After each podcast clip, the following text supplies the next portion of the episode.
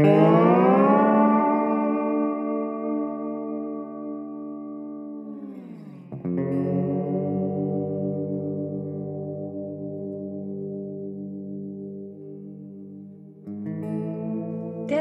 Amerikasta rakkaudella podcastin pariin. Minä olen Anna Bidient.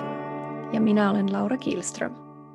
Me ollaan siskoksia ja asutaan Yhdysvalloissa. Tämä podcast on kaikille teille, joita kiinnostaa Amerikan politiikka, yhteiskunta ja ilmiöt. Moi kaikille! Hyvää ystävänpäivää Suomeen. Meillä on tänään Annan kanssa teille ystävänpäivä special, eli tähän ensimmäistä kertaa tämmöinen kysymyksiä ja vastauksia osio meidän podcastissa ja saatiin teiltä ihan tosi kivoja ja mielenkiintoisia kysymyksiä, joita tässä ajateltiin tänään sitten lonkalta vastailla. Ja täällä Amerikassa ystävänpäivä on semmoinen aika romanttinen parisuhteiden juhla ja se tuntuu jotenkin vähän hassulta suomalaisena täällä. Niin mielellään vietetään tämä juhla teidän kanssa kopeissamme jutustelen, eikö niin Anna? Siis joo, mä istun pimeässä kopissa viinilasillisen kanssa ja tuntuu, kun saisi jutella hyville ystäville. Eli kiitos. Ihana kuuntelette meitä ja kiva nauhoittaa tänään sun kanssa, Laura. Siis mä oon odottanut tätä varmaan koko viikon. Tämä viikko ei ole vaan niin kuin lähtenyt yhtään. Ei, ihan perseestä. Millainen Tää... sulla on ollut?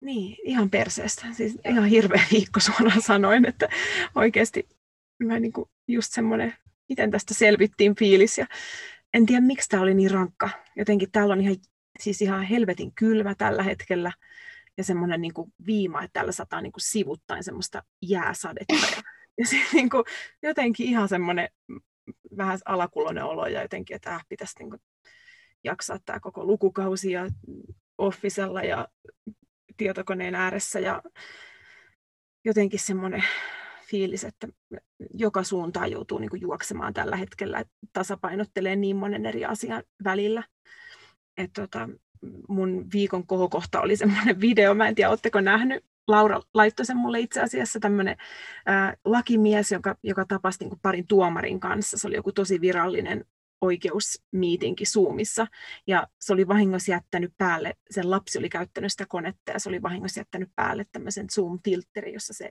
lakimies oli kissan näköinen. Ja se yrittää selittää näille tuomareille, että I am here, I, I'm, not, I'm not really a cat. Ja se oli ehkä mun viikon kohokohta, että kiitos Laura, kun lähetit sen mulle. Mä oon kat- kattonut sitä usean kerran päivässä. Se oli niin, se oli niin hyvä, se oli mun mielestä jotenkin mä oikeasti varmaan itku, itku nauroin sitä niin kuin sen kaksi tuntia, kun se oli niin kuin viraali-ilmiö ja sitten se niin kuin, tota, mun mielestä oli vielä niin liikuttava, että ei vaan se kissanaama, mutta sitten se yksi niistä puhuista siinä, kun se sanoi, että I'm, I'm not a cat. Ja sitten se, sit se niin kuin hetken tauon jälkeen sanoi se, I can see that. Ja se oli mun niin, niin semmoinen tyypillinen kohtelias amerikkalainen, joka ei niin kuin todellakaan ole nolaamassa sitä toista tyyppiä, mutta niin kuin play along. Ja niin kuin, I can see that. Se oli Just niin. Tosi ihana. Oh, se oli niin hyvä. Mitä sun viikko, Laura? ollut kyllä kans vähän tommonen alakuloinen fiilis. Että kyllä mä niinku älyllisesti pystyn kertomaan, mistä se johtuu, että on niinku vi- loppusuoraan väikkärin ja se itse, itsessään jo varmaan semmoinen niinku hermoraunio tilanne, mutta sitten tietenkin tämä niinku pandemia blues ja sitten toi, nythän on meneillään toi virkarikos syyteoikeudenkäynti niinku toista kertaa ja mä en ole pystynyt seuraamaan sitä niinku jo vaan ajallisesti ei ole jaksanut ja sitten välillä ne kuitenkin pyörii mielessä, mutta on niinku vaan jotenkin tosi, tosi semmoinen alakuloinen viikko oli ja, ja sit, si, si, yleensä kun niitä fiiliksiä on tässä maassa, niin tulee semmoinen ihan järjetön Suomi-ikävä. Joo. Ja sitten mä huomaan, että, että sit siihen Suomi-ikävään liittyy aina semmoista jotain nostalgiaa, että mä kuuntelen niin kuin musaa, joka on jostain mun nuoruudesta ja tällä viikolla mä oon kuunnellut ihan sikana. Siis jopa niitä biisejä, Anna, mitä me ollaan kuunneltu sunkaan niin kuin Ysärin puolivälissä. Jotain Return of the Mac oli niin kuin mun tämän viikon kohokohta. Ja... Eikö tämä meidän marraskuun manifesti-playlist, joka oli meidän joskus joku Ai niin oli. aikaa, niin kuin mitä, masentavin, mitä masentavampi laulu, sen varmemmin se pääsi siihen listalle, muistatko?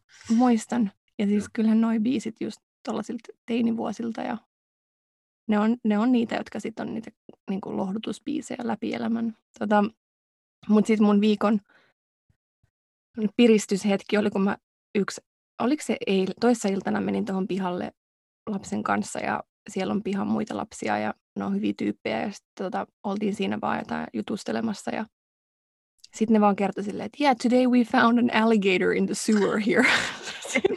ihan oikeasti. Löytänyt ne pikkulapset tänään, siis toissa iltana. Siinä on semmoisia ihan, niin kuin, se on parkkipaikka ja piha ja siinä on viemäreitä. Ja ne oli yhdestä viemäristä vaan, niin kuin ne kävelee siellä ja katselee, niin siellä on yksi baby alligaattori. Ei, tai siis ne sanoo, että se on baby alligator. Öö, mutta alligaattorithan voi olla aika vanhoja, vaikka ne on niin kuin pienikokoisia, että ne on niin, tota, öö, että ei välttämättä mikään niin kuin ihan baby. Ja sitten ne oli niin kuin nostanut sen viemärin kannen itse 9- ja 10-vuotiaat lapset ja ihan ottanut sen alligaattorin sieltä ja vienyt sen tonne yhteen lähijokeen. Siis mä olin ihan niin kuin, Siis mitä hitto? ku, kuuntelin tätä ihan niin kuin hypnoottisen, se oli mun mielestä niin mahtava tarina. Ei hitto. Ja tuleeko tuosta hei vähän muuten mieleen meidän lapsuuden yksi lempibiisi, Pekka Ruuskan Rafaelin enkeli, mutta se oli krokotiili, mutta se oli krokotiileja New Yorkin viemäriin. Ei, kato joo, Tuli todella. mieleen. Siinä on toinen semmoinen. Joo. biisi, mikä pitää... Tiedätkö, mulla tuli myös mieleen, kun kuuntelin noita nostalgiabiisejä, niin joskus tota, lukiossa vai milloin, niin oli ehkä joku englannin tunnin sijainen, joka, tiedätkö, kun noissa oppikirjoissa on niitä aina välillä jotain pop-biisejä ja sitten siinä on ne lyriikat, sitten kaikki kuuntelee siellä tunneilla sen biisin. Joo, joo. Ja sitten mä muistan, että jollain sijaisella saattoi olla jonkun, joku Bruce Springsteenin biisi, sitten se vaan niin silmät häipyy jonnekin kaukaisuuteen ja se kuuntelee sitä silleen niin kuin sen näköisenä, että nyt on jotain mielen päällä. Nyt mä tajusin, että mä oon nyt se, se sijaisopettajan niin mielentila. Ei kauhean, ihan totta. Ihan totta. Ja sit mulle tuli tänään kanssa sijaisopeesta mieleen. Joululomalla Laura muistutti mua, kun oli täällä Coloradossa, niin siitä, miten Suomessa aina välituntivalvojat, niin opettajat, kun on kylmä talvella, niin ne silleen nousee varpailleen ja sitten taas laskeutuu kannoille ja nousee varpaille. Yrittää pysyä lämpiminä siellä ja vähän niin kuin käsiä heiluttelee. Niin mä odotin lasten koulun pihalla, että sai mennä hakemaan lapset sisältä. Ja niin hirveän kylmä ja mä tein sitä siinä samalla. Ja mietin, että näin ne Suomessakin tekee. Aa. Pitää pitää keho liikkeessä. Joo, näin on, näin on. Toinen vaihtoehto on tehdä semmoinen vaan, että pysyy vaan ihan paikallaan siinä pakkasessa. Ja vaan niin kuin, mä, en, mä en ole kokenut talvea nyt viiteen vuoteen. Ei. Joo, joo, niinpä, tosiaan. Mutta tästä huolimatta niin ajateltiin just, että ehkä, kaik, ehkä nämä tunteet on semmoisia, mitä moni muukin maailmassa kokee tällä hetkellä ja semmoista yleis alakuloa voi olla muutenkin maailmassa, niin tehdään tästä jaksosta nyt tämmöinen. Ihan vaan jutustellaan ja vastaillaan näihin teidän kyssäreihin. Ja mikä sieltä olisi Anna hyvä ensimmäinen? No, me saatiin tämmöinen hyvä kysymys, että äm, kun me mainittiin, että on Suomi ikävä, niin hämöttääkö kummallakaan paluu Suomeen lä- lähivuosina vai onko Amerikka pysyvä kotimaa? Haluatko sä vastata ensin, Laura? Mm, no siis tuosta tuli ahdistusreaktio, että Amerikka olisi pysyvä kotimaa. Sama, mulla yhtäkkiä vatsa kääntyi. Joo, ei siis niin paljon kuin on täältä niin kuin hyvää elämää saanut ja uutta suuntaa, niin en mä mitenkään näe, että mä olisin täällä pysyvästi. Mutta sitten on tietenkin oppinut nyt tässä pikkuhiljaa, että mitä enemmän suunnittelee, niin sitä varmemmin ne suunnitelmat menee niin kuin just päinvastoin, mutta tota, ähm, mä toivon, että ennemmin mieluummin kuin myöhemmin me palataan Suomeen ja että mä voisin jatkaa siellä jollain tapaa niin kuin tutkimuksellista työtä, kirjoittamista, ähm, joka liittyy suunnilleen näihin samoihin aihepiireihin jollain tavalla. Mä en usko, että me ollaan vielä ihan valmiita täällä, mutta kyllä mä näen, että ollaan takaisinpäin tulossa toivottavasti pian. Mm, ei sitä koskaan tiedä. Mitäs sulla?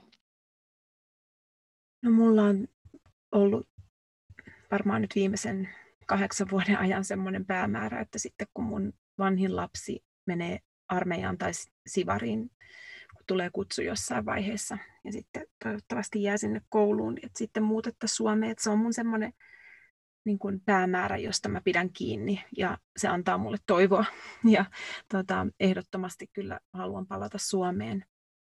Ja jos nyt unelmista vähän puhutaan, että mitä siellä haluaisi tehdä, niin niin tota, mä haluaisin olla joko sairaanhoitajaopistossa tai sitten kansanterveystieteen laitoksella, niin kun, jos siellä voi englanniksi puhua näistä asioista, niin voisin, haluaisin opettaa just näitä yhteiskunnallisia ja poliittisia asioita ja miten ne liittyy kansanterveyteen tai sairaanhoitoon tai ihmisten terveyteen. Semmoinen kiinnostaisi Suomessa, että tota, joko Helsingissä tai Turussa.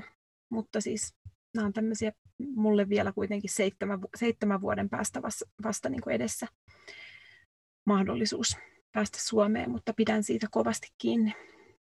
Se on kyllä niin tärkeää, että on joku semmoinen edes tunne siitä, että, että se on mahdollista tulevaisuudessa, kun musta ainakin tuntuu, että ei, ei niin missään ole mitään järkeä, jos, jos täältä ei jostain vaiheessa lähetä takaisin Suomeen. En mä, mä en vaan näe sitä, että, ei. että tämä olisi nyt se niin kuin lopullinen koti. Joo, se on jännä juttu ja sitten niin kuin, ei halua kuitenkaan elää elämää niin, että, että kaikki tuntuu vaan väliaikaiselta ja niin, että koko ajan elää jotain niin kuin tulevaisuudessa tapahtumaa asiaa, tapahtuvaa asiaa varten. Että kyllä mä niin pystyn täällä elämään hetkessä ja nauttimaan myös täällä olosta ja mietin, että miten mä voin käyttää järkevästi nämä seitsemän jäljellä olevaa vuotta täällä ilman, että mä koko ajan haikailen Suomeen. Et se on ehkä mulle semmoinen haaste, mutta kyllä mä oon siihen pystynyt toistaiseksi. Joo, toi on kyllä hyvä pointti ja itsekin sitä on yrittänyt harjoitella ja totta kai kun tänne on niin tullut omasta tahdosta ja, ja oma, omasta tahdosta täällä on, niin just se, että elämä on nyt täällä. Ja, mutta on se välillä ollut vaikeaa, siis ihan todella välillä hyvin vaikeaa kulttuurishokit ja kotiikävät siinä, niin tota, mutta vastaus siis meiltä molemmilta on, että ei, ei tällä hetkellä ainakaan tunnu, että tämä olisi lopullinen kotimaa, siis ei herra Jiekalle. Ei todella. Ja mun täytyy sanoa, että vaikka mäkin olen ollut täällä siis 2006 vuoden lopusta lähtien, tai anteeksi, 2017 helmikuusta lähtien, ää, niin tota, kävi välillä Suomessa, olin siellä pari vuotta välissä, mutta sitten tulin takaisin tänne, niin tämä ei ikinä ole tuntunut kotimaalta, vaikka mulla on Yhdysvaltain kansalaisuuskin, että, että kyllä niin kuin aina koen kuitenkin, että juuret on jossain ja niin kuin, just niin kuin sanoit, kulttuurishokki, niin se on edelleen päällä niin kuin, ties kuinka monen vuoden jälkeen. Joo. Ja ehkä pahentunut just tämän pandemian aikana ja Trumpin valtakauden aikana. Joo, no niin jänniä juttuja, kun toisaalta mulla on taas tämän, tämän niin kuin viimeisen vuoden aikana tullut semmoinen, että ehkä se tietty niin kuin haikailu Suomeen ja että kaikki on paremmin ja näin, niin se on ehkä vähän karissu siinä mielessä, että tuntuu, että kun täältä on jotenkin tullut nyt niin kova oppikoulu siihen, että miten nopeasti vaikkapa demokraattinen maa voi luisua niin kuin kaaukseen ja, ja huonolle tielle, niin sitten on jotenkin alkanut näkemään, että eihän se ole niin kuin missään turvattua ilman aktiivista työtä sen demokratian puolesta. Että siinä mielessä niin kuin ajatus Suomen, Suomesta jo, jonain semmoisena lintukotona pysyvänä ihanteena, niin se, se on kyllä karistun mielestä, mutta tota, kyllä, me, kyllä me siellä varmaan niin kuin kymmenen vuoden päästä ollaan Annankaan molemmat ja sitten me voidaan tässä podcastissa kymmenen vuoden päästä katsoa, että kävikö niin. Ähm, hei, sitten tämmöinen kysymys tosi hauska kysymys, että minkä takia Amerika, Amerikassa käytetään niin paljon lyhennyksiä? Eli niin kuin sanoja lyhennetään kirja, kirjaimilla ja meille, meidän kysyjä, yksi kysyjä kysyi meiltä, että esimerkiksi tämmöinen kuin FYI, FYI, että hän oli aina luullut, että se on niin kuin, niin kuin FYI, niin kuin ei Laura vähän? Me ei oikeasti naurettaisi kenellekään, mutta nyt mun on pakko sanoa, että tämä on meidän äiti, joka kysyy Joo, tätä. Eli me niin. voidaan rakkaudella nauraa, se oli vaan niin ihana, kun siis se FYI tarkoittaa niin kuin, se on lyhenne, että for your information, eli vaikka hei tässä on hyvä artikkeli sulle FYI, luepa tämä FFYI. Ja sitten äiti oli luullut, että aina kun se laitetaan siihen niin kuin viestin alkuun, niin se on niin kuin semmoinen, että fyi, niin kuin, että, tai jotain ihan kamalaa. Mutta se ei tarkoita sitä. Ja sitten mä olin ihan samaa mieltä äidin kanssa, että moni saattaa miettiä näitä eikä kehtaa kysyä. Ja siis Kyllä. niitä käytetään paljon tuolla, ei vaan Amerikassa, mutta mut Suomessakin, mutta mitä se on Anna yleisempiä, mitä sä, sä käytät? Siis uh, äh, TMI on too much information ja sitten ihan LOL, niin kuin, joo, ää, joo, klassikko. nauraa, joo, klassikko, klassikko, mutta mä en itse käytä niin kuin keskustelussa hirveästi. Yksi, mitä mä oon nyt oppinut käyttämään, on TGIF, eli Thank God It's Friday. Siis opit sen tosi... nyt? oh my God. ei, ei, ei, mä oon oppinut sen aikaisemmin, mutta se ei ole koskaan ollut sairaanhoitajan ammatissa relevantti sanonta, koska sairaanhoitajat on viikonloput töissä. Mutta nyt kun mä oon katsottua Officessa, niin mä pääsen ensimmäistä kertaa käyttämään sanontaa TGIF. Se on ollut mulle ihan mahtava niin kuin revelation, tämmöinen, joo, että, niin kuin, että mä voin nyt käyttää sitä. Ja täällä on siis ravintola myös TGIF, että sitä mä nyt aion käyttää joka perjantai ehdottomasti. Se on hyvä. joo. pitää juhlistaa. Mä en ollut tajunnut aikaisemmin, siis vitsi, joo. joo. Että sehän ja on sitten... vaan niin kuin toimistotyöläisten Just niin. Just niin. Ja sitten mun piti sanoa, että niin musta tuntuu, että nämä lyhenteet äitille, kun hän kysyy, että miksi täällä käytetään niin paljon, niin mä mietin, että tämä nyt on ihan mun niin kuin uneducated, ei koulutettu, mikä se on niin kuin arvio, että, että tota, täällä on semmoinen sanonta, että hei, work smart, not hard, eli niin kuin työskentele fiksusti, mutta älä liian kovaa tai älä liian lujaa tai niin kuin rankasti, niin täällä kaikessa on niin kuin semmoinen niin kuin tehokkuuden meininki, että pitää olla tehokas ja mm. pitää tuottaa paljon ja nopeasti. Ja, ja ehkä ne lyhenteet liittyy siihen, että hei, nyt pääst, niin kuin, että voi nopeasti sanoa jonkun asian ja, sillä, ja kaikki tietää, mitä se tarkoittaa. Se liittyy semmoiseen amerikkalaiseen tehokkuuden tarpeeseen. Tai, mm, mm, mm. Se on mun, mun kans, hypoteesi. Tykkään tosta. Sitten mä käytän kans tota, öö, tai en mä nyt käytä. Mä en ole enää Twitterissä, mutta se SMH, shaking my head, eli jos niin kuin tyyliin sä katsot, niin kuin, että mitä helvettiä tuolla nyt Joo. tehdään telkkarissa SMH, niin kuin shaking my head. Tai, Ai, mä en tiennyt, että toi niin kuin, että SMH. Heilutat päätästi. Ja sitten ähm, tietty LMAO, laughing my ass off. Niin miten toi suomennetaan? Nauran pyllyni irti. Sitten ähm, sit on myös tämmöinen, että jos näette, niin TL kaksoispiste DR tarkoittaa too long, didn't read, niin sitten sen jälkeen tulee yleensä niin kuin joku lyhyt tiivistelmä jostain pitkästä tekstistä. Ja sitten myös tämmöinen uh, kuin get off my dick, joka on kauhean. G-O-M-D, joka tarkoittaa, niin kuin, että älä, älä puutu mun asioihin enää. Okei, okei. To, no, mä en tiennytkään noita. Ja sitten on tietty R-O-F-L, rolling on the floor laughing, nämä näitä, mitä niin kuin, ehkä meidän äiti tykkäisi käyttää, joskus tämä varmaan käyttääkin. Ja, ja sitten pieni, ihan, sano, saiko? Ei kun sano se liittyy vielä. Siis mun piti vaan, musta tuntuu, että mä oon niin kuin auttamattoman myöhässä jo, että, että jos äiti, äitistä tuntuu, että se on niin kuin pihalla näistä, niin myös me milleniaalit ollaan pihalla, että jos joku niin kuin Generation Z kuuntelee tätä, niin ne varmaan niin kuin oikeasti just SMH siellä tällä hetkellä, koska niin kuin me ollaan niin pihalla. Ihan totta. Siis mun piti googlata yksi päivä, että mitä tarkoittaa Instassa OOTD, ja se on siis Outfit of the Day. Oh, ja mä en tiennyt tätä. Joo, mun joo. piti googlata se, että niin, niin, niin kuin vanhanaikainen on.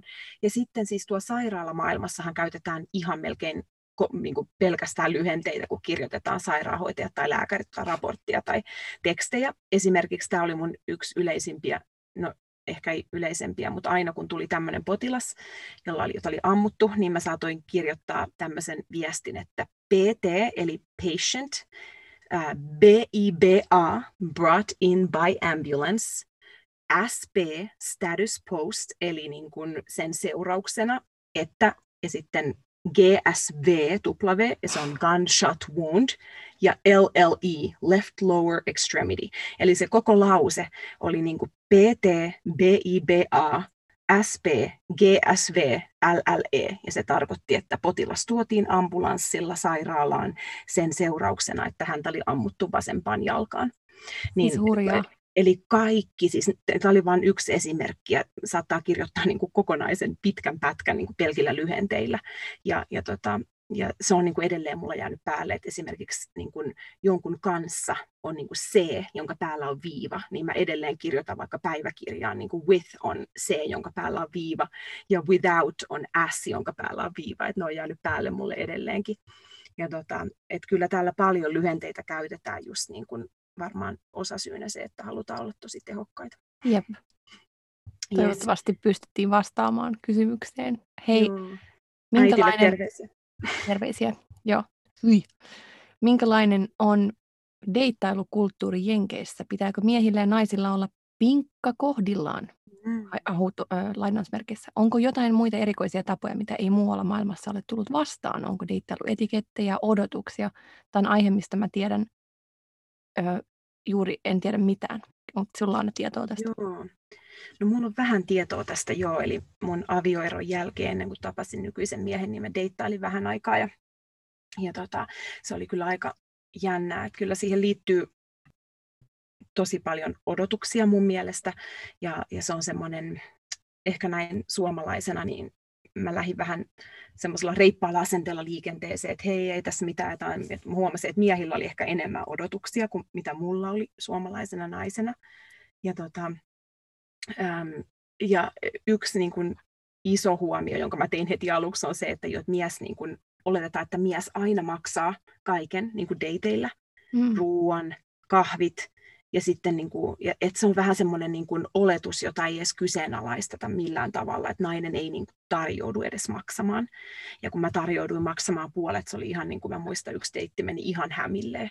Ja se oli ihan, no, Oi, no ja sitten se alkoi niin kuin selittelemään sen tuloista ja sen eläkesäästöistä. Ei, ei. Joo.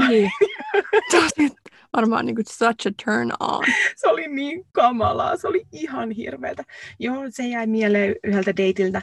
Ja sitten nyt kun on ystävänpäivä, niin täällä on niin kuin ehkä suurin rikos laittaa poikki niin kuin just ennen ystävän päivää, niin kuin jos mies laittaa poikki. Ja siihen liittyy täällä tosi paljon tähän ystävän päivään semmoisia romanttisia odotuksia, että miehen oletetaan tekevän jonkun ison teon tai antavan jonkun tosi hienon lahjan tai kosivan Joo. tai jotain tämän tyyppistä ihan pullamössöä. Ja, ja tota, mä muistan, yksi mun kaveri oli, oli parisuhteessa ja sen poikakaveri laittoi poikki sen kanssa päivän päivä ennen ystävänpäivää. Ja mä oon kuullut, että tämä on täällä tämmöinen juttu, että jos mies ei niin kuin, mies panikoi, että se ei tiedä, mitä se ostaa sille sen tyttökaverille, tai että Joo. miten se tekee siitä päivästä niin kuin, tosi spesiaalin, niin sitten se laittaa sen takia poikki päivää ennen. Ja, Apua, joo, siis tämä on niin perseestä tämä koko ystävänpäivä täällä. Ja siis jos te googlaatte, niin siitä löytyy siis tuhansittain keskustelupalstoja, että, niin kuin, että niin kuin, yeah, he broke up with me for Valentine's Day, you know why, että, niin kuin ei, että miehet ei niin kuin, keksi, keksi, että mitä ne tekee. Että tämä on niin hirveä paineita aiheuttava päivä parisuhteille, että niin niin kuin, pitäisi kaikkien boikotoida, ellei niin kuin, osaa ottaa rennosti. Joo. Et, tota, mutta se on ehkä mun niin kuin, deittailu että that's all I have to say about the war in Vietnam, koska nyt mä en niin kuin sen kummemmin tiedä. Mä en ole käynyt dateilla varmaan vuosikausiin nyt.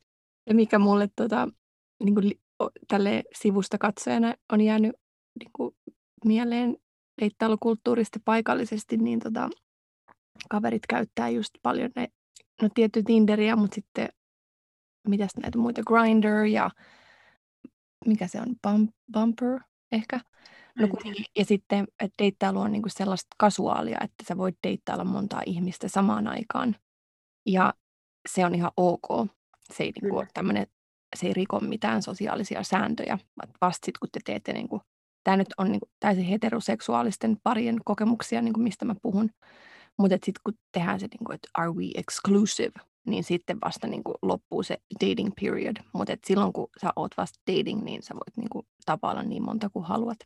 Joo, toi ja sitten ihan noihin tota, deittailuodotuksiin, niin varmaan just hirveästi liittyy tuommoiset niin luokka-asiat just, että mi- millaisista asioista, niin kuin, mitä odotetaan ja mitä treffeillä pitää tehdä. En tiedä siitä enempää, mutta jotenkin toi, mitä kuvailit, toi ihme eläkesäästöjen kertominen sun treffeillä, niin kuulostaa jotenkin tosi...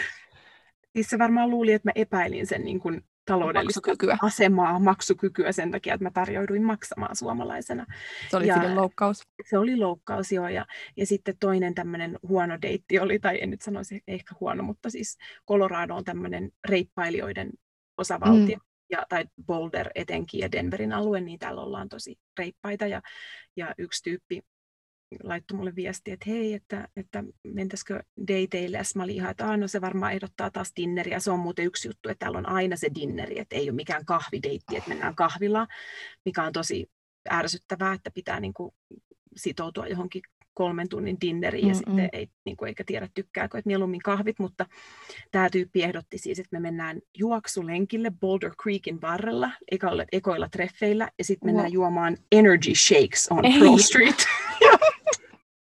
Eli tämmöiset energiapiirtelöt. ja sitten mä olin, että ei hemmetti nyt. Sitten mä sanoin, että mä en oikein juossut pitkään aikaa ja sitten se ei vastannut mulle enää.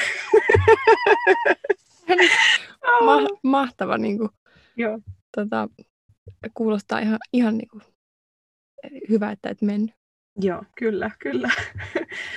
Okei, okay, mutta ehkä toi on, me ei varmaan nyt sen kummemmin tiedetä siitä, mutta, mutta toivottavasti tämä vähän auttoi. Tota, joo, siinä oli siis meidän lyhyt katsaus deittailukulttuuriin, josta valitettavasti ei ole niin kuin hirveästi nyt muuta kerrottavaa, mutta tota, se on täällä iso, iso kulttuurinen ilmiö ja tietty, siis Amerikan, jos katsoo noita populaarikulttuurin sarjoja, niin nehän on pullollaan kaikkia tämmöisiä deittailuetikettejä niin kuin Bachelorista lähtien ja mitä siihen liittyy semmoista niin kuin rituaalia, mitä tapahtuu tapaamisella, niin musta olisi kiinnostava kuulla niin kuin amerikkalaisilta, jotka vastustaa noita kaikkia tiedätkö, odotuksia ja mi- miltä ne deitit sitten näyttää. Joo, ihan totta. Ja sitten mun piti lisätä vielä se, että kun täällä on uskonto niin isossa niin kun, ö, osassa ja sillä on, mm. on hyvin paljon tämmöisiä niin kun joka sunnuntai kirkossa käyviä miehiä ja naisia ja ihmisiä. Ja, ja tota, äm, niin sekin on semmoinen, että saattaa olla, niin kuin, että se voi yllättää, että pitää niin yleensä ekoilla treffeillä saatetaan kysyä uskonnosta ja saatetaan sanoa, että hei mä käyn kirkossa, käytkö sinä kirkossa? Ja se, on, se oli yhdellä dateilla mulle semmoinen deal breaker, kun yksi tyyppi sanoi, että se käy niin kuin aina joka viikonloppu kirkossa ja, ja se ei ole niin kuin mun elämä ja se oletti, että mä olisin sitten halunnut mennä sen kanssa kirkkoon, joka niin kuin mm. ekoilla treffeillä ihan hyvä, että se toisen esiin, koska Totta. se on kuitenkin semmoinen, joka ei ole mulle niin niin tärkeä asia, niin tota, ää, mutta se on yksi kanssa semmoinen iso juttu täällä. Ja noita varmaan nykyään pystyy sit ehkä enemmän noissa äpeissä just laittamaan vaikkapa engen, niin kuin, Christian values ja sitten sinne niin kuin, profiilikuvauksiin ja muihin. Kyllä, just näin. Ja seuraava kysymys onkin sitten äh, vähän tähän liittyen, mutta naimisiin menosta Yhdysvalloissa. Ja varmaan yhdysvaltalaisen kanssa tämä kysymys saattaisi liittyä semmoiseen. Ähm, no mä voin kertoa omasta kokemuksesta sen verran, että niin mä siis menin naimisiin ähm, muutaman vuoden deittailun jälkeen. Me oltiin kaukosuhteessa, mä olin Suomessa ja hän asui täällä ja mentiin sitten naimisiin Suomessa ja muutettiin Yhdysvaltoihin. Ja sitten mä sain viisumin, kun oltiin menty naimisiin äh, ja muutin tänne ja aloin tekemään täällä sairaanhoitajahommia. Ja tota, eli mä sain naimisiin menon kautta tänne sen kahden vuoden tämmöisen niin kuin, ää, se on tämmöinen conditional, eli ehdollinen viisumi, ja kahden vuoden jälkeen sitten arvioitiin, että ollaanko me edelleen naimisissa, ja meidän ystävien piti kirjoittaa todistuksia, että joo, ne on edelleen, ja ne on että kaikenlaista, että, että hmm, meillä on niin tämmöinen, joo, että meillä on tämmöinen niin kuin, niin kuin legitimate, eli ihan niin kuin laillinen ja oikea suhde, niin tota, sitä viisumia varten sitten, ja ja sitten ne ehdot poistettiin kahden vuoden jälkeen siis, ja sitten mä sain niin kuin permanent green card, joka oli kymmenen vuoden vihreä kortti, lupa olla täällä. Ja tota, ähm, äh, siis äh, musta on tärkeää, mä haluan tuoda esiin, enkä halua niin kuin romuttaa kenenkään unelmia, mm. mutta on hyvä muistaa se, että kun menee suomalaisen ja amerikkalaisen kanssa naimisiin, niin kulttuurierot on silti aivan on, on siis aivan valtavat. Ja paljon suuremmat kuin mitä voisi kuvitella. Ja siinä alkuhuumassa ja rakastumisen aikana niistä ei todellakaan huomaa, ja siinä saattaa olla niin kuin ihan, ihan ihastunut siihen amerikkalaiseen niin kuin avoimuuteen ja semmoiseen sosiaalisuuteen. Mutta ne kulttuurierot jossain vaiheessa lävähtää naamalle, ja se, siitä on hyvä olla niin kuin tietoinen. Ja, ja sitten tota, ja nyt en halua olla party pooper, enkä mm, halua, niin kuin, mm. this party really died, mutta siis niin, että, että kannattaa huolehtia siitä, että on, että on täysin tietoinen, mitä tapahtuu, jos tulee avioero, etenkin mm. jos on lapsia. Eli niin kuin sen voin sanoa ihan, että mä oon kokenut naimisiin menon mahtavan, uskomattoman rakastumisen amerikkalaisen mieheen, muuton tänne, ja kaikki meni tosi hyvin, kunnes tuli lapsi, ja sitten kaikki muuttui, ja niin kuin tarpeet muuttui, ja elämä muuttui, ja näin, mitä nyt elämässä tapahtuu. Ja, ja, niin kun, ja se on, on tosi tärkeää, että niin kun tiedostaa sen, että avioero, kun on lapsi amerikkalaisen miehen kanssa Amerikassa asuen, on hyvin vaikea asia. Ja, ja niin kuin pitää olla täysin selvillä siitä, että tänne saattaa jäädä niin, kuin niin sanotusti jumiin, niin kuin on mun tilanne, että mä oon täällä sen takia nyt siihen asti, että mun vanhin menee menee sitten, tai on 18, niin sitten mä voin lähteä Suomeen, että kannattaa olla noista tarkka ja, ja niin kuin, ettei siinä rakkauden huumassa unohda, että, että life happens ja mitä mm, tahansa mm, voi niin. tapahtua. Et sen, on niin tärkeä pointti.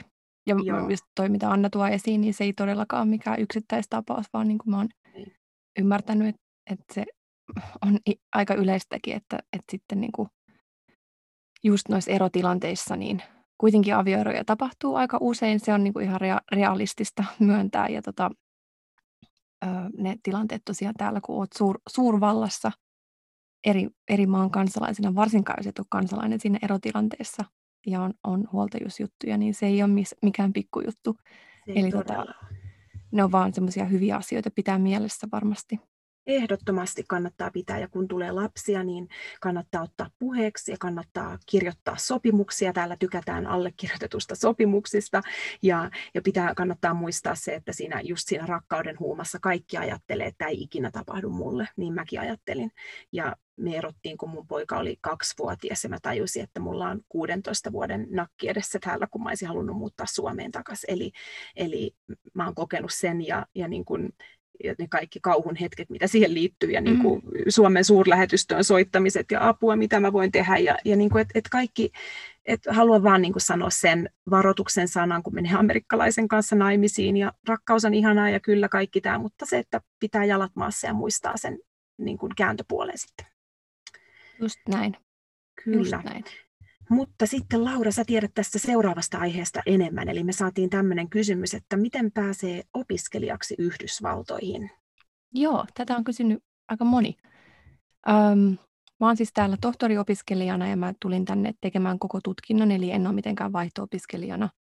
Ja tota, ensimmäinen asia on se, että varaa hirveästi aikaa siihen hakuprosessiin, että mä aloitin syksyllä 2016 ja mä olin aloittanut pohjatyön tälle hakemukselle a, kaksi vuotta aikaisemmin. Ja se, mitä se pohjatyö on, että alkaa ensinnäkin selvittää, että mitkä voisivat olla mahdollisia yliopistoja, joissa voit tehdä tutkimustasi. Alkaa kirjoittelemaan sinne profiille, jotka mahdollisesti voisi olla sinun ohjaajasi ja, ja esittelemään itseäsi ja aloitat vaan semmoisen kirjeenvaihdon. Ja sitten siihen kuuluu, kun kansainvälisenä opiskelijana haet tänne asu, ö, opiskelijaksi, niin että sä, jotta sä pystyt edes hakemaan, niin pitää suorittaa ne kaksi testiä, joiden nimi on TOEFL, eli se, se testaa sun englanninkielen taidon, suullisen, kirjallisen kuulemisen ja sitten GRE, joka on tämmöinen, nyt se on peruttu pandemian takia, se on ihan, niin kuin, ihan huttukoe, siis se on niin ärsyttävä. Mutta se on niin kuin, mitä nyt Amerik- Amerikassa käytetään niin kuin college admissionsteihin paljon. Siinä on matikkaa, siinä on ö, englantia, jotain loogista päättelyä. Ja sitten tämä niin amerikkalainen koulujärjestelmä, missä täällä lapset käy, niin se niin kuin tavallaan coachaa koko ajan lapsia sellaisiin testauksiin tai kokeisiin, niin se on, niin kuin, voi olla suomalaisena vähän niin kuin outo konsepti se koko testi, mutta niin kuin se on selvitettävissä ja näin, mutta siihen, siihen saattaa mennä aikaa opiskella, niin kuin meni mullakin noin nyt ensimmäisenä. Eli tota, aik- paljon aikaa, eli kaksi vuotta on ihan realistinen ajatus. Öm, ja sitten raha on semmoinen asia, mistä ei moni puhu välttämättä avoimesti, mutta tässä yhteydessä niin haluan ehdottomasti tuoda sen esiin. Eli ei missään nimessä kannata lähteä Suomesta tohtoriopiskelijaksi Yhdysvaltoihin, jos et saa täältä rahoituspakettia, koska se koko kokemus täällä on niin rankka. Eli sä muutat pois, ja siis ennen kuin sanon tämän puolen, niin tämä on ollut niin kuin ihan uskomaton kokemus mulle ja avannut ovia ja aivan mielettömiä mahdollisuuksia mulle. Siis se on se päällimmäinen juttu, mutta se, että lähdet pois kotimaasta ja niin kuin tuhansien kilometrien päähän todennäköisesti paikkaa, jota et tunne ennalta, niin se, se vie aika paljon myös ja se on te- terveydelle ja mielenterveydelle rankkaa. Niin ei kannata tehdä sitä niin, että sulla ei ole rahoituspakettia, eli älä maksa siitä, että lähet tänne. Ja onnekkaasti niin aika monella ohjelmalla täällä Yhdysvalloissa niin on, on rahoituspaketteja. Eli mä sain esimerkiksi semmoisen, että sit kun hyväksyttiin opiskelijaksi, niin he tarjosivat, niin että okei, kolme vuotta on niin kuin guaranteed funding package, että sä saat rahoituksen ja mitä se tarkoittaa on se, että mun ei tarvitse maksaa niitä lukukausimaksuja, eli ne wave, niin kuin tuition waiveriksi ne kutsuu niitä, eli he maksaa mun lukukausimaksut, joihin ei tietenkään mulla olisi niin kuin mahdollisuutta ja varaa muuten. Ja tota, sit mä saan, mä teen sitä heidän tätä vasten niin tota 20 tuntia viikossa töitä erilaisissa tutkimusprojekteissa assaroin. Ja eikö se ole niin, että ei saa tehdä enempää kuin 20 tuntia? Joo, se on just näin. Eli jos, kun saat sen funding packagein, niin tota, se on 20 tuntia viikossa ja kansainvälisenä opiskelijana sä et saa tehdä yhtäkään tuntia yli sen. Muuten sä niin kun rikot näitä maahanmuuttosääntöjä ja sut voidaan deport from the country. Ja siinä taas se raha, raha niin kuin vaan haluan tuoda esiin, että se mitä sä saat palkkaa siitä 20 tunnista, niin vähän yliopistosta osavaltiosta riippuen se saattaa olla niin kuin mitä tahansa. Sun nettopalkka on kuukaudessa tyyliin 1400 1300 euroa viiva ehkä hyvällä chagalla jossain niin kuin huippuyliopistossa 2500 euroa tai ehkä enemmänkin, mutta suurin osa niistä on lähempänä tuota alempaa lukua. Eli jos olet valmistautunut siihen, että sä voit 4-5 vuotta elämästä ö, sitoutua tuollaiseen progikseen, niin tota, sit go for it, kaikki on mahdollista. Ja tota, mä mielelläni kyllä, jos on siellä niin kuulijoina hakijoita, jotka miettii, niin tota, mulla on templateja, mitä voin jakaa, laittakaa viestiä inboxiin, siis kaikista noista statement of purposeista ja muista. Ö, mitä mun piti vielä sanoa tuosta? Nyt on siis niin erilaiset ajat maailmassa vaan, että mä en tiedä, miten tämä tulee nämä seuraavat vuodet, kun on pandemia ja että tyyli, jos, jos on hakemassa ne opiskelijaksi ja sit ei pääse siihen, että, mm. että, että kaikki olisi vaikka online, niin mä en, mä en tiedä, olisiko se sen arvosta. Aivan. Että lähtee tänne ja sitten, tiedätkö, oot jossain... netissä. Niin, netissä. Että se vaan... Tuossakin, mitä Anna toi esiin tuosta realismista niin kuin naimisiin menosta, niin tässäkin vaan tuon realismia esiin, että se niin kuin Atlantin yli muuttaminen on niin kuin todella suuri ö, projekti ja on. rahaa vie ihan hemmetisti. Ja et, jos teet sen, niin muista vaatia itsellesi ja ottaa semmoinen ohjelma, joka antaa sulle rahoituspaketin ja että pääset niin kuin tämmöiseen in-person teachingin. Ja mitäs nyt, kun sä valmistut tänä keväänä, niin eikö siihen ole sitten joku säännös, että pitää löytää työpaikka tietyn ajan sisällä, Joo. jotta sä voit jäädä tänne? Joo, kyllä. Siinä on niin kuin, nyt kun valmistuu, niin mä voin hakea tämmöistä 12 kuukauden mittaista työlupaa. Eli ei sen enempää, ellei satu olemaan niin kuin joku engineering-opiskelija, eli nämä erikseen. Okay. Ja sitten on 60 päivää aikaa löytää oman alan työpaikka. Niin just. Okei. Okay. 60 päivää, se on kuitenkin se on aika, aika lyhyt aika. Joo, niinpä. Ja sitten toi, toi seuraava kysymys vähän liittyy tähän, että onko vaikea löytää työpaikkaa, joka sponssaa viisumin, tai ylipäätään joku tapa, jolla voisi jäädä kolme kuukautta, sitä kolmen kuukauden estää pidemmäksi aikaa. Mm. Anteeksi jolla voisi jäädä. Joo, niin just, aivan.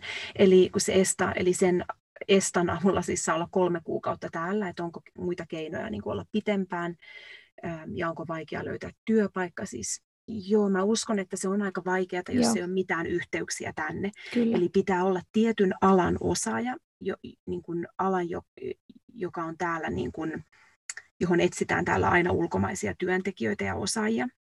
Ja tota, ähm, just insinööreille se voi olla helpompaa, on tiettyjä aloja, joitakin niin kuin, mä, mä en enää, ennen olisin sanonut sairaanhoitaja, mutta mä en enää voi sitäkään sanoa, koska, koska mä en usko, että niin kuin, täällä ei ole enää sen, niin kuin, ei ole niin paha sairaanhoitajapula, että jouduttaisiin niin kuin, ulkomailta tuomaan sairaanhoitajia. Eli mä veikkaan, että siinä on aika iso niin kuin riski työpaikalla. Pitää olla niin, sen työpaikan pitää olla niin varma siitä, että me ei löydetä täältä samanlaista osaajaa, koska se viisumin sponsorointi vaatii niin kuin heiltä niin paljon työtä ja rahaa. Ja, ja niin kuin siinä joutuu tekemään niin paljon enemmän töitä sen työntekijän saamisen eteen kuin että jos hommaisi täältä työntekijän firmaan. Eli, eli kyllä se on aika vaikea, ellei ole ihan jonkun tosi spesiaalialan osaaja. Joo, niin Joo, Eks, just näin. Mä joo. luulen, että tällä hetkellä on todella vaikeaa, ellei ole ö, yhteyksiä ja joku niin kuin, tiedätkö, extraordinary skill. Että se, niin. mä niin kuin anek- anekdoottisesti olen ymmärtänyt tällä hetkellä niin kuin on hyvin, hyvin vaikeaa, jos vaikka just tykkää USAsta ja haluaisi olla täällä pidempään, niin se, että jäisi sen estan yli, niin se, se on hankalaa, että mä tällä hetkellä niin kuin ymmärtääkseni iso osa tänne muuttavista, niin just opiskelijoita, eli F1 tai J1 viisumilla, ja sitten on lähetettyjä työntekijöitä niin kuin, tai tämmöisille multinationaalisille ähm, yrityksille työntekijöinä, tai sitten on, saattaa olla tämmöisellä O-viisumilla, mikä on niin kuin tämmöinen erikois talent, mutta siis nyt on niin kuin ihan shit show toi koko viisumipeli tällä hetkellä, että Trumpin aikana sieltä vähennettiin tosi paljon työntekijöitä sieltä sieltä osastolta, mitkä hoit, jossa hoidetaan näitä hakemuksia. Että mä valitan, että ei ole niin kuin iloisempia uutisia siitä, mutta tota, se on tällä hetkellä kyllä. Et, et aikoinaan se on ollut helpompaa suomalaisille tulla tähän maahan, varsinkin ennen tota 2001 niitä VTCn tapahtumia, että oli paljon, paljon löyhemmät noin viisumijutut ja ihmiset saattoi tulla tänne melko helpostikin.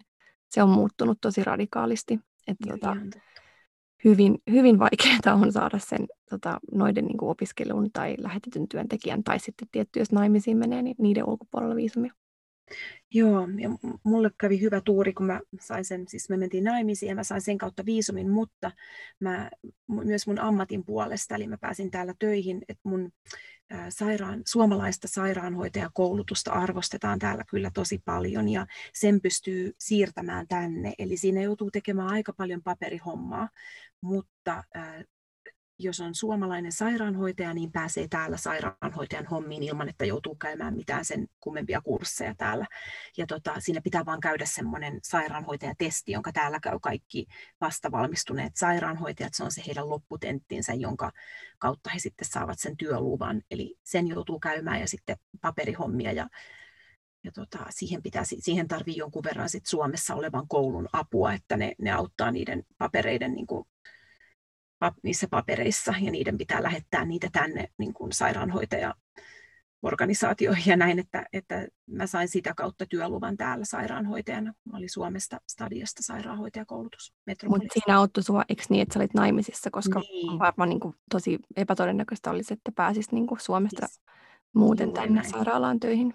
Juuri näin, että täällä ei, ei, niin kuin, ei ole semmoinen sairaanhoitajapula, että täällä haettaisiin ulkomailta sairaanhoitajia, että mä sain niin kuin, työluvan sen kautta, että mä sain sen vihreän kortin naimisiin menon kautta, mutta se, niin kuin, mutta se oli siinä se hyvä juttu, että mä sain, että se sairaanhoitajan koulutus Suomessa, niin että sen pystyi siirtämään tänne, että mä sain täällä, pääsin täällä sairaanhoitajan hommiin.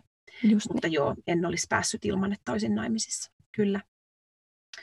Ja sitten meiltä kysyttiin, että onko eri osavaltioissa asuminen kuin asuisi eri valtioissa, jos vertaa vaikka Eurooppaan. Hmm.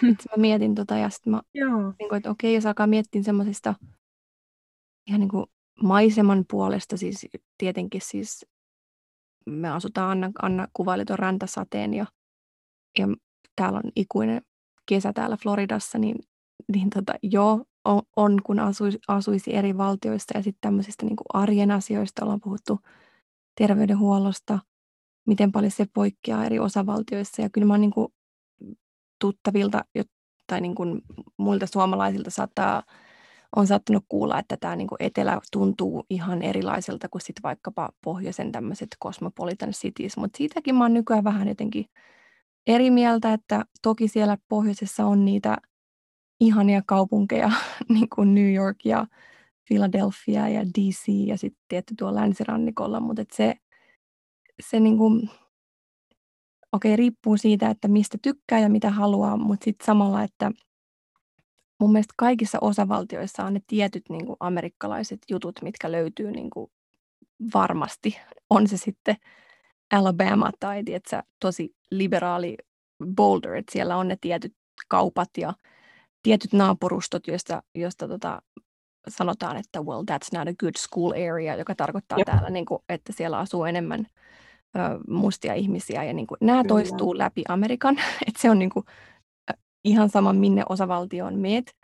Ja tota, siis mä en, mä en tiedä, uskoks mä enää tuohon, että se on niin, niin erilaista eri osavaltioissa. Että okei, se politiikka on erilaista, Kyllä. mikä vaikuttaa siellä arjessa koulutukseen ja, ja terveydenhuoltoon vaikkapa ja sitten äidin ja lasten terveyteen liittyen. Kyllä, mutta sitten musta tuntuu, että ne kaikki ne, just ne suurimmat epäkohdat, niin ne toistuu kaikkialla. Ja, ja ne on niin kuin melko samat niin kuin mun mielestä osavaltiosta riippumatta, just niin kuin äiti, äh, niin kuin äitien terveys ja lasten hyvinvointi. Ja niin kuin, tarkoitan, että niin kuin se, se big picture, se iso kuva on niin kuin aika lailla sama, mutta sitten tietenkin on just osavaltiokohtaisia eroja siinä, että miten paljon niin kuin rahoitusta saa tietyt ohjelmat ja just, ja niin kuin, et, et, mutta joo, että ja sitten kun mainitsit nuo kaupat, että kaikki samat, niin kuin mekin ajettiin, ajettiin Coloradosta Kaliforniaan, niin on ne samat pikaruokalat ja kaikkialla on se Starbucks ja tietää, että tuossa kaupungissa on Starbucks, nyt pysähdytään kahville ja vaikka ajaisi niin kuin minkä mm. autiomaan läpi, niin sitten siellä on se Starbucks-kohta. Että, siis että, niin totta. Joo. Mä huomasin tuon, kun me ollaan, viime vuonna ajettiin pari tuommoista niin roadtrippiä, just se niin kuin tietämys Amerikasta, mä huomasin, että okei, nyt mä oon asunut täällä jonkin aikaa, kun mihin tahansa pikkupaikkaan tai ison paikkaan me tultiin, niin mä olin, että okei, Wendy's tuolta, okei, Kung Fu Panda, Starbucks, mä niin tiesin, Just niin. millaista niin. pikaruokaa saa mistäkin ja mitä mä haluan. Ja sitten mä niin osasin navigoida sen, oli Joo. se mikä osavaltio tahansa. Se on niin totta, ja sitten sen tietää, kun niin saapuu siihen kaupunkiin, että tuleeko siinä kaupungissa olemaan Starbucks.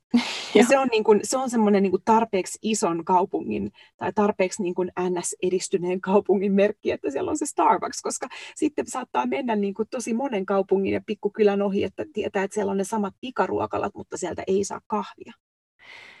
Just se, näin. Ja sä, mä tiedän, sä oot tarkka sun kahvista. Mä oon tarkka kahvista ja Starbucks ei ole mun lempikahvia, mutta roadtripilla se, se on niin kuin se tärkeää. tekee työn. Välillä. Joo, kyllä, se tekee työn, kyllä. Ja sitten noista vielä noista eroista, että totta kai täälläkin on niinku niitä semmoisia tavallaan tarinoita, että okei, etelässä tietynlaista ö, elämää versus, niin onhan niissäkin vähän perää, että mä huomasin, että just kun Coloradosta ajettiin kotiin teidän luota, niin sit siellä on mun mielestä Denverissä siellä on just ne reippailija Lululemon leggings-tyypit, niin ei, ei ne sillä niin juttele tiedätkö, lenkkipolulla tai moikkaile. Ja sitten taas kun täällä tuli, niin kuin me ajettiin sieltä läpi ähm, Missouri ja Arkansas, ja aletaan niin laskeutumaan tänne. Sitten mä olisin, että oh my goodness, mä rakastan tätä etelää, kun sitten ravintoloissa just semmoinen, hi, how's it going, how are you ma'am, niin sitten mä olin, mulla tuli niin kotosa olo, että se on, siinä on jotain perää myös, että se semmoinen tietty elämän ö, lepposuus ja tota, jutustelu niin on erilaista täällä etelän osavaltiossa. Ehkä vähän niin kuin tiedätkö, Suomessa voi olla Joo. nämä niin kuin, tarinat, että Helsingissä ihmiset kävelee kiireisemmin ohi, kun sitten Savonlinnan torilla pääset jutustelemaan paljon enemmän. Toi on niin totta. Ja sitten viime kesänä me oltiin Kaliforniassa ja, ja siellä oli näitä siis mansikka, hedelmä- ja marjakojuja, niin kuin, niin kuin Suomessa kesällä. Ja se oli mulle niin valtava yllätys, kun täällä Coloradossa ei sellaisia ole, että on kyllä näitä niin kuin farmerimarketteja, farmers markets ja on kaupoista saa kyllä tietty, mitä nyt niin kuin hedelmäkoreja ja marjakoreja ja näin, mutta ei ole semmoisia kojuja niin kuin Prisman ulkopuolella kesällä tai niin kuin kauppatorilla. Ja Kaliforniassa niitä oli, että se oli mulle ihan mieletön, niin kuin, että semmoinen, että jes, ilon tunne tuli, tuttuuden tunne. Siis toi, no joo, toi on kyllä niin just tärkeä pointti kyllä siitä, että miltä tuntuu, että on eri, eri maissa tavallaan, kun menee osaavat. Että kyllä se niin kuin ympä, ympäristö ja maantiede vaikuttaa siinä ihan hirveästi. Just toi Kalifornia, mitä kuvailit, että siellä on se maatalous niin isossa roolissa ja kaikkialla on niitä tuoreita tuotteita ja että se, se valtavuus tässä maassa ja miten se maisema vaihtuu eri osavaltioista, niin tietenkin se on se niin kuin isoin yksittäinen, mitä tuntuu, Joo. että tuolla, tuolla näkee, tuolla tien päällä ainakin. Ihan totta, kyllä. Tuli ihan nostalginen olo, nyt mä haluan takaisin roadtripille. Joo, sanos muuta, se on niin paras tapa nähdä tämä maa kyllä. On, että on. Jos, jos saatte joskus mahdollisuuden ajaa täällä se on niin autolla ihan... halki Amerikan, niin se on ihan mieletön kokemus. Joo, siinä on kyllä. Se on, se on mahtavaa. Okei. Öö, maksetaanko veroja huomattavasti vähemmän kuin Suomessa vaiko vaan vähemmän? Ja siis tästä nyt ihan tämmöinen luku, öö, ennen kuin puhutaan omista osavaltioista, niin joo, siis veroja maksetaan vähemmän kuin verrattain muissa tota, korkean tulotason maissa, että jos esimerkiksi OECD näiden maiden tota, lukuja vertaillaan, niin tota, tämmöisestä OECD-valtioiden bruttokansantuotteesta, mikä on kokonais, kokonaisverojen osuus siitä bruttokansantuotteesta, niin se on OECD-maiden keskiarvo, niin tota, 34 prosenttia, eli kuinka suuri osuus kaikilla veroilla on siitä bruttokansantuotteesta. Yes. Eli vähän yli kolmasosa. Ja sitten Yhdysvalloissa 24 prosenttia, eli, eli tota, pienempi. Ja siellä OECD, OECD-maiden keskuudessa niin Suomi on siellä viidentenä listassa. Just. Ja United States on tuolla paljon ö, alempana. Ja sitten tota, sit kun katsoo niitä eri verojen tota, lähteitä, eli tuloverot ja sitten kuinka paljon tuohon sosiaaliturvaan maksetaan ja ö, kiinteistöverot ja sitten nämä, mitkä arvonlisäverot tuotteissa, niin tota, USA vaihtelee hirveästi, tota, noi, että kuinka paljon sitä tuloveroa maksetaan. Eli kaikki joutuu maksamaan tätä federal taxia, liittovaltioveroa, ja se, siinä on seitsemän eri tota, veroastetta, ja se vaihtelee 10 prosentista 37 prosenttiin. Ja tota, se varmaan on niin kuin hyvin erilaista kuin Suomessa, että täällä niin kuin esimerkiksi 32 prosentin tämmöinen veroprosentti tulee vasta, jos sä tienaat 163 000 vuodessa, joka on niin kuin Suomessa. Tämä on niin kuin ihan erilainen tilanne. Eli toinen se federal state tax ja sitten income taxes on osavaltiokohtaisia. Esimerkiksi Floridassa sitä ei ole ollenkaan. Ja selittää varmaan, miksi täällä on niin kuin siis, kaikki Trumpin. Siis ihan totta, eli Floridassa ei mene siis state taxia sen federal ei. taxin lisäksi. Okay. Täällä ei mene ollenkaan income taxia, ja näitä on siis ö, yhdeksän osavaltiota, joissa ei ole state income taxia. Florida lisäksi niitä on Alaska, Nevada, New Hampshire, South Dakota, Tennessee, Texas, Washington ja Wyoming. Eli siellä taas kuuntelijat, esimerkiksi kun Kanye West siirtää Yeezy-tehtaansa Wyomingiin, niin se tietenkin haluaa säästää miljooniaan eikä maksa sitten state niin. income taxia. Ja kun Elon Musk menee kirjoille Texasiin, niin kuin hän teki tuossa vähän aikaa sitten, niin hän haluaa välttää income taxia. Eli Aivan. näin tätä tehdään. Ja sitten social security contributions, eli paljon sit palkasta maksetaan näihin niin kuin yhteisiin menoihin, niin joo, USAssa maksetaan vähän vähemmän kuin OECD-maat keskimäärin, mutta se prosenttiero ei ole hirveän suuri siinä. Just. Mutta USA maksetaan paljon enemmän kiinteistöveroa kuin Suomessa. Kiinteistöveron osuus niin kuin tästä kokonaisvero kerättävistä veroista on paljon isompi kuin OECDssä ylipäätään. Ja sitten taas näistä niin kuin tavaroihin lisättävät verot, niin ne on sitten taas paljon pienempiä kuin tuolla Joo.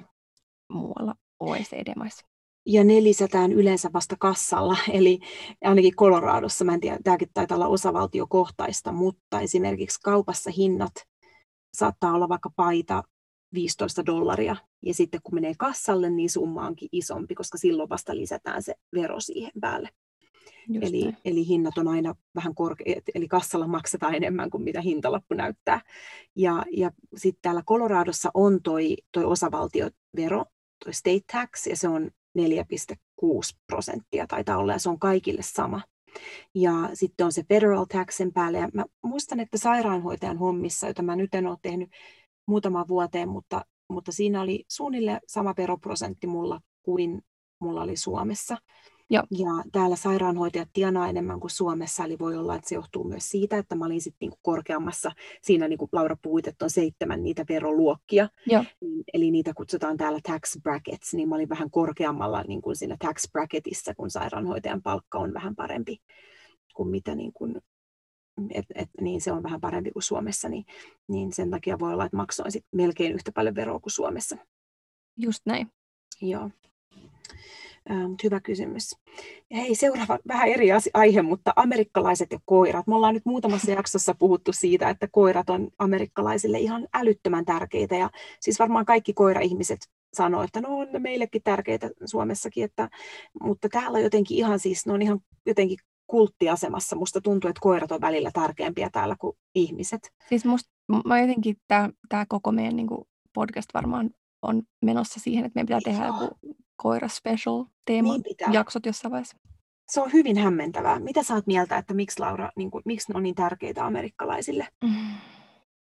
Siis kyllähän nyt koirat varmaan, niin kuin, ne on ihmisten kumppaneita ja ne on niin aina, aina tiedätkö, homo sapiensin rinnalla ollut niin monta tuhatta vuotta, että kyllä mä niin kuin ymmärrän sen kumppanuuden tosi hyvin, mutta joo, se on totta, että se on täällä semmoinen, niin kuin, siinä on ihan oma niin kuin, svinginsä siinä koiran omistajuudessa. En, en mä tiedä, siis mä, mä oon aina yhtä hämmentynyt, kun tuolla niin kuin, menee johonkin ruokakauppaankin ja sitten siinä on just niitä rescue days ja sitten siinä saattaa olla niin kuin teemalauantai, että sit siinä ruokakaupan vieressä on kuin pet storin, ne tuo sinne niitä animalsia, siis eläimiä, kissoja, koiria siihen ruokakaupan viereen ja sitten sit voi niin kuin, tiedätkö, hetken mielijohteesta käyt maitotölki ostamassa ja sitten adoptoit koiran, että se, sitä näkyy täällä todella paljon, se, se on jo kaikkialla, mutta en, mä en osaa antaa tuohon tyhjentävää vastausta, mutta se just se kysymys, mitä meille tuli, että miksi täällä on niin, kuin niin vahva se mm. koirarakkauskulttuuri,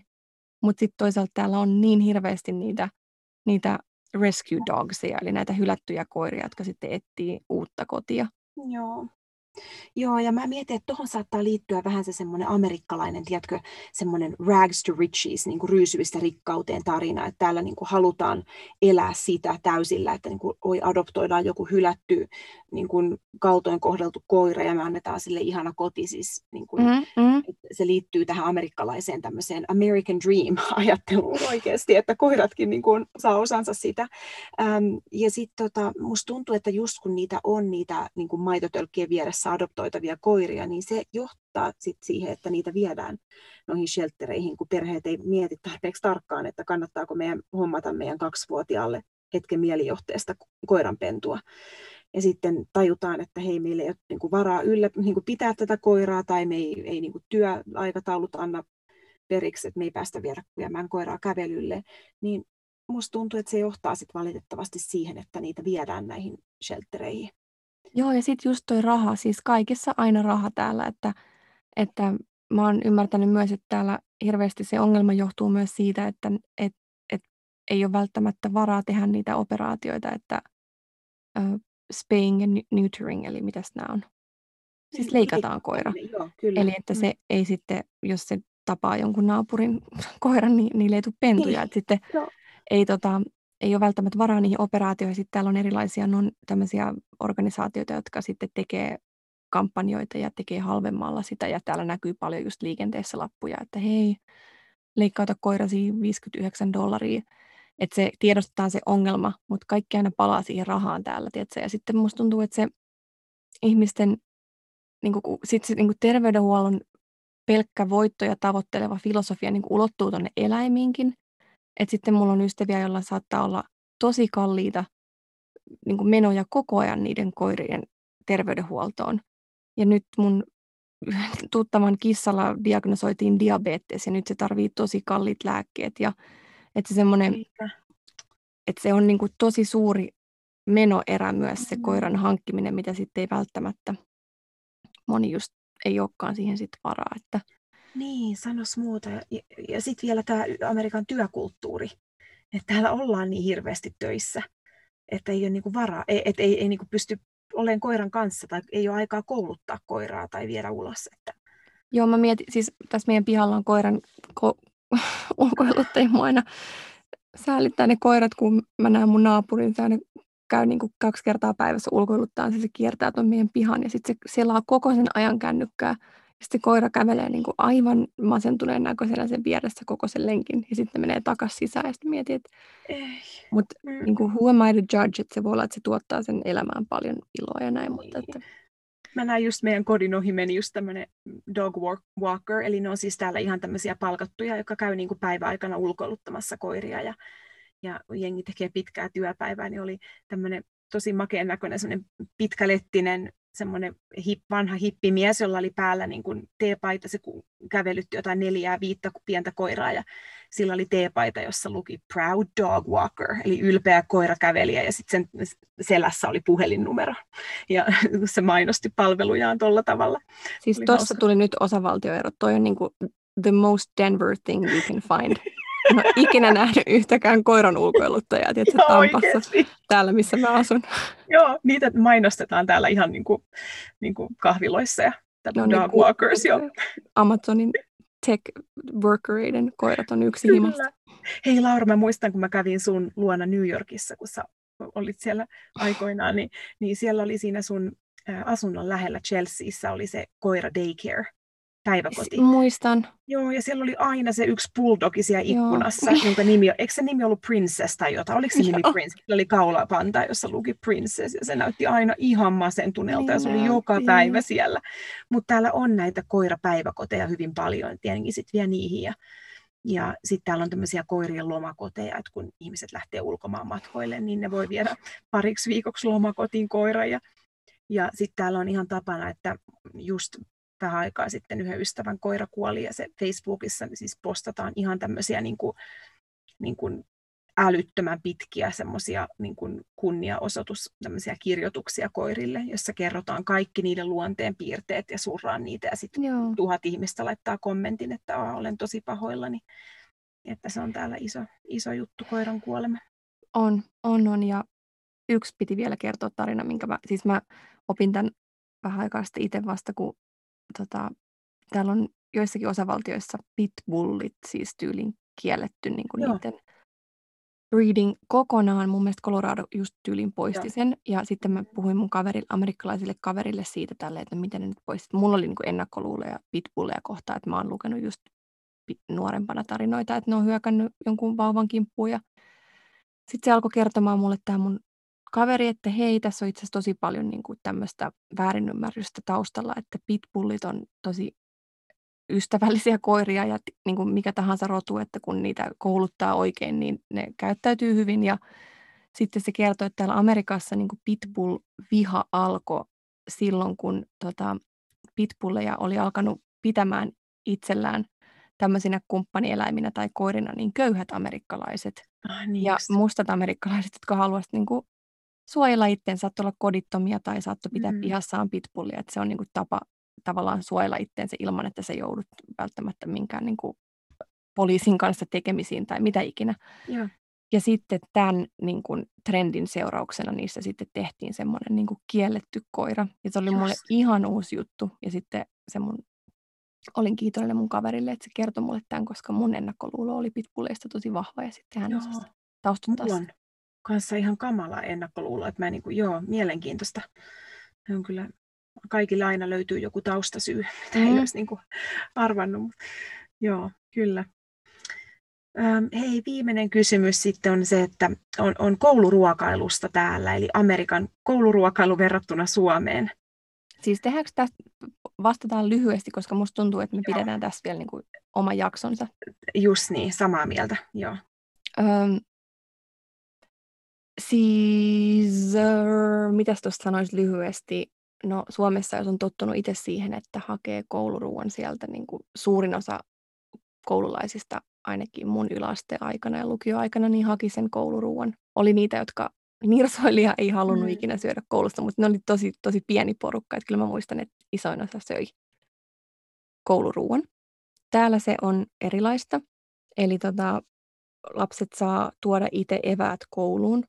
Täällä on kouluruokaohjelmia, joilla tuetaan erityisesti tota, pienituloisempien perheiden lasten syömistä, eli niitä kutsutaan tämmöisellä free or reduced price lunch, eli sieltä voisit hakea sen ruoan. Mutta tästä on sit tosi kiinnostavia tota, tutkimustuloksia, joista varmaan puhutaan lisää, miten paljon siihen kouluruokailuun liittyy täällä nykyään stigmaa. Eli sitten kun on annettu, avattu tämä ovi sille tavallaan, että voi tuoda omat eväät, mikä, minkä mä ymmärrän, että se on terve reaktio myös siitä, että, että kun täällä on hirveästi epäkohtia tässä ruokajärjestelmässä ja se ei ole läheskään aina hyvälaatuista ja parasta mahdollista ruokaa, mutta mihin se valitettavasti on monessa paikkaa johtanut, että sitten köyhimpien, köyhimpien perheiden lapset, jotka todellakin tarvii sen ruoan sieltä koulusta, niin heillä on sitten tietty tota, häpeä siinä, siinä tota, kouluruokailuun liittyen. Eli siellä on monen, monenlaisia epäkohtia. Mitä, oliko Anna sulla samanlaisia tai erilaisia? Joo, no, No joo, siis eli mun lapset, niin niille maksaisi siis lapsilla, jotka ei saa sitä ilmaista tai, äm, tai niin kuin alennettua alen, alennetulla hinnalla sitä kouluruokaa, niin he maksavat noin 2,50 per ateria, per lounas. Eli se menee opiskelijanumeron mukaan siellä jonossa ja sitten se vähennetään semmoiselta kortilta, johon on vanhemmat ladannut rahaa. Ja se on tosiaan noin 2,50 päivässä ja sitten sen tuloista riippuen saa ilmaiseksi tai sitten 30 sentin hintaan. Ja, tota, ja, ja sitten joissakin kouluissa on äh, ilmainen aamupala niin kuin tulotasosta riippuen, mutta esimerkiksi mun lasten koulussa on ilmainen aamupala kaikille. Ja et se voi käydä hakemassa puoli tuntia ennen kuin koulu aukeaa. Et se käy bussissa hakemassa, se on yleensä joku pieni hedelmäjuttu ja, ja mehu ja sitten joku niin kuin aamupalaburiitto esimerkiksi. Ja silloin kun ennen pandemiaa, niin lapset meni sinne kahvilaan istumaan ja hakemaan sen aamupala ja söi sen siellä ja sitten meni tunnille. Mutta yleensä me saavuttiin kouluun vaikka viisi minuuttia ennen kuin koulu aukesi, niin ei, ei sitten ehtinyt käymään siellä, mutta siellä oli aina tosi paljon lapsia aamupalalla. Ja se on ihan osavaltiokohtaista, että missä se on niin kuin kaikille ilmainen. Ja to, tosiaan niin kuin Laura sanoi, että siihen liittyy aika paljon stigmaa, mutta sen mä oon huomannut ainakin tuo mun lasten koulussa, että suurin osa siellä käy syömässä lounaan, että se, mistä se valitus tulee, on se, että kun täällä on niin vähän välitunteja, ja on niin kuin siis yksi välitunti kahdelta iltapäivälle, joka kestää vartin, ja sitten on lounasvälitunti niin kuin 11 maissa puoli 12, ja se on 40 minuuttia, ja siinä aikana pitää pystyä syömään, ja sitten loppuaika saa käyttää ulkona leikkimiseen. Eli lapset valittaa siitä, että se jono on niin pitkä ja heillä Joo. kestää niin pitkään saada se ruoka, että ne ei ehdi leikkimään. Ja sen takia monet lapset pyytää, että vanhemmat pakkaa sen lounaan, että ne pääsee heti syömään ja sitten ulos leikkimään. Että tämä on iso ongelma ja ainakin tuo meidän lasten koulussa. Joo, kyllä. Tota on kuullut kanssa. Mutta joo, me varmaan keskitytään jossain jaksossa tuohon lisää. Se on siis henkilökohtaisesti kiinnostaa mua ihan mahdottoman paljon toi niinku ruokaan liittyvä jokapäiväinen juttu, niin kuin elämä täällä ja kun se on huomannut oman lapsen päiväkodissa, että se alkaa niin kuin tosi varhaisessa vaiheessa se ruoan ympärillä niin kuin häsläys ja se eriarvoisuus näkyy todella pienillä lapsilla, joku täällä päiväkoteihin pakataan lunchboxit ja mitä siellä on, onko siellä tiedätkö, luomuvattuja vai onko siellä, että et se ne, siis joo, mä haluaisin tehdä semmoisen tutkimuksen, että mä vaan niin kuin tarkkailisin päiväkotilapsia, kun ne syö ja juttelee ruoasta. Joo, siis tuo on niin mielenkiintoinen aihe. Mun kolmevuotias on, se söi ennen kaikkea siis sieniä, etikkakurkkuja, ties mitä. Ja heti kun se aloitti päiväkodin, niin sieltä tulee se ah, jaki, jaki, jaki. Eli tästä meidän pitää ehdottomasti niin kuin, pitää kyllä yksi kokonainen jakso. Kiitos kysyjälle, inspiroit meitä. Kyllä. Siinä oli meidän kysymykset. Joo, kiitos ihan hirveästi kun kysyitte ja oli tosi mielenkiintoisia aiheita. Oli kiva puhua tälleen ihan omista kokemuksista kanssa ja ilman sen kummempaa taustatutkimusta. Joo, ja varmaan just kelattiin, että jos tämä on tämmöinen kiva niin kuin community check-in, niin kuin täällä sanotaan, että kat- otetaan yhteisöltä kysymyksiä, niin tota, pidetään vaikka tämmöinen säännöllisesti sitten tuollaisten jaksokokonaisuusten jälkeen.